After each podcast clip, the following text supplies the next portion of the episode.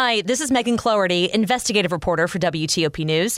If you like top news from WTOP, we think you'll love our new podcast called the DMV Download, where we take a more in depth look at the biggest local stories of the day happening in our area. We hope you check it out. My primary election results today because of uncounted ballots that have been found. Another step toward normal as the CDC eases its COVID 19 guidance. I'm Sarah Jacobs. A ruling on whether cutting dreadlocks is destruction of evidence. I'm Neil Augenstein. 7 o'clock. This is CBS News on the Hour, sponsored by Rocket Mortgage. I'm Deborah Rodriguez in New York. Just days after FBI agents searched his estate in Florida, former President Trump says he's all for the Justice Department's request to unseal its search warrant. Attorney General Merrick Garland, who signed off on that search, is asking a court to do just that. The department filed the motion to make public the warrant and receipt in light of the former president's public confirmation of the search, the surrounding circumstances, and the substantial public interest in this matter. The Washington Post says some of the classified documents agents were looking for at Mar a Lago involved nuclear weapons. No word on whether they found them. Police in Ohio say a Trump supporter who may have been angry over the search tried to get into an FBI field office in Cincinnati yesterday. Highway Patrol Lieutenant Nathan Dennis. The suspect did raise a firearm toward law enforcement, and shots were fired by law enforcement officers on the scene. He says the man was shot and killed after a car chase.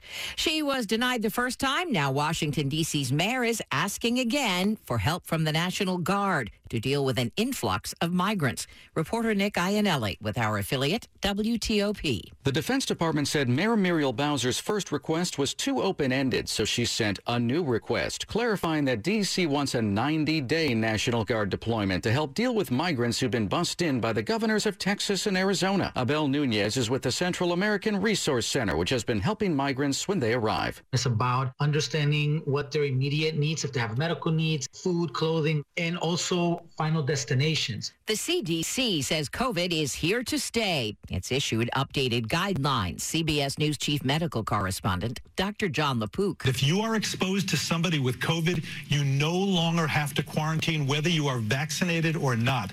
However, you do need to wear a mask for 10 days around others and get tested at day five after exposure or sooner if you have symptoms. This should lessen disruption in schools and elsewhere. In Las Vegas water pouring into Planet Hollywood as hotels and casinos along the strip get hit with the second round of massive flooding in two weeks. The forecast calls for rain in Sin City through the weekend.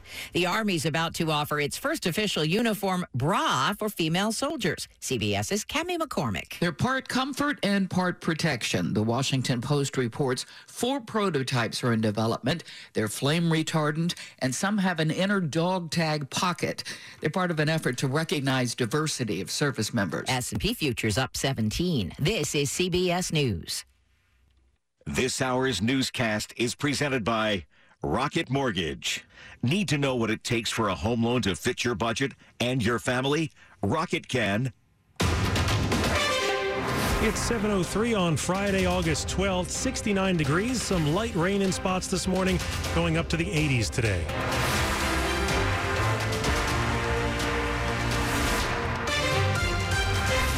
Morning. I'm John Aaron. And I'm Joan Jones. And we begin was with what was supposed to be an election certification day in Montgomery County today. But it's not going to be because of an unexpected development. Election 2022 here on WTOP. While we have learned that the Montgomery County Board of Elections will not certify primary election results today at the meeting because workers found more than 100 sealed provisional ballots during a pre certification audit. The ballots were found during a search of folders where provisional ballots had been stored. WTOP's Kate Ryan says just 42 votes separate Montgomery County Executive Marc Elrich and his challenger, David Blair. Blair said he'd file a petition for a recount, and he has four options, including asking for a manual tabulation of printed reports from early voting, election day, mail-in, and provisional ballots. Now, the Board of Elections meets at 3.30 this afternoon. They'll talk about the findings of that audit and to schedule the counting of those newly uncovered provisional ballots. The board hasn't said when the recount will begin or when the certification will take place. A shooting in front of a strip club in the district last night has left one man dead and another injured. Police said multiple shots were fired on Florida Avenue just north of DuPont Circle in Northwest. One man died at the scene. The other has critical injuries but is in stable condition.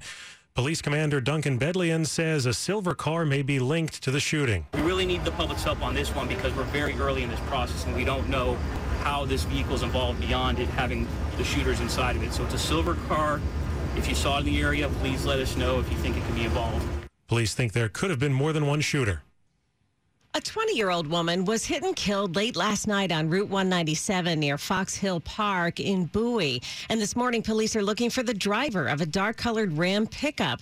Police say that the woman died at the scene around 11 o'clock. They have not released her identity. They say the car that hit her headed north on 197 toward Annapolis Road. Now, if you have any information about the incident, police would like to hear from you. It is yet another step toward what we've been hoping to experience a post pandemic normal. The CDC has released guidelines for social distancing and quarantining for COVID 19. I think we're entering a new era, and the era is living with the virus. CBS News medical contributor Dr. David Agus points out so many Americans are now vaccinated and boosted. And there is so much immunity from the prior exposure to the current variants that in general we're safe. The new guidelines from the Centers for Disease Control and Prevention eliminate the requirement to quarantine after exposure to someone with COVID. And we no longer need to stay six feet away from each other but some precautions are still in place. We're going to recommend wearing masks if numbers are above a certain level indoors, etc. And if you are exposed, the Food and Drug Administration is now recommending taking three at-home tests to confirm you're not infectious. Sarah Jacobs, WTOP News. And you can read more about the new guidelines at WTOP.com. Well, the strike by 200 Metro Access workers has now ended after nine days. Their union said it made a deal with a private contractor that operates the service. We've learned that the new three year contract gives workers substantial raises and improved benefits, including better sick leave and a more secure retirement plan, in addition to more holidays. The union expects its members will ratify the contract in a few days. We are looking at some rain this morning, but after that, looks like we have a pretty nice weekend in store. We'll get the forecast for you at 707. We are the bridge between people and services, closing the gaps between those who offer support and those who need it. We believe in the promise of technology to drive insights that have the potential to change lives.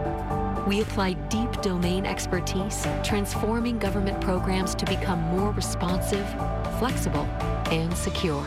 We are Maximus, moving people forward.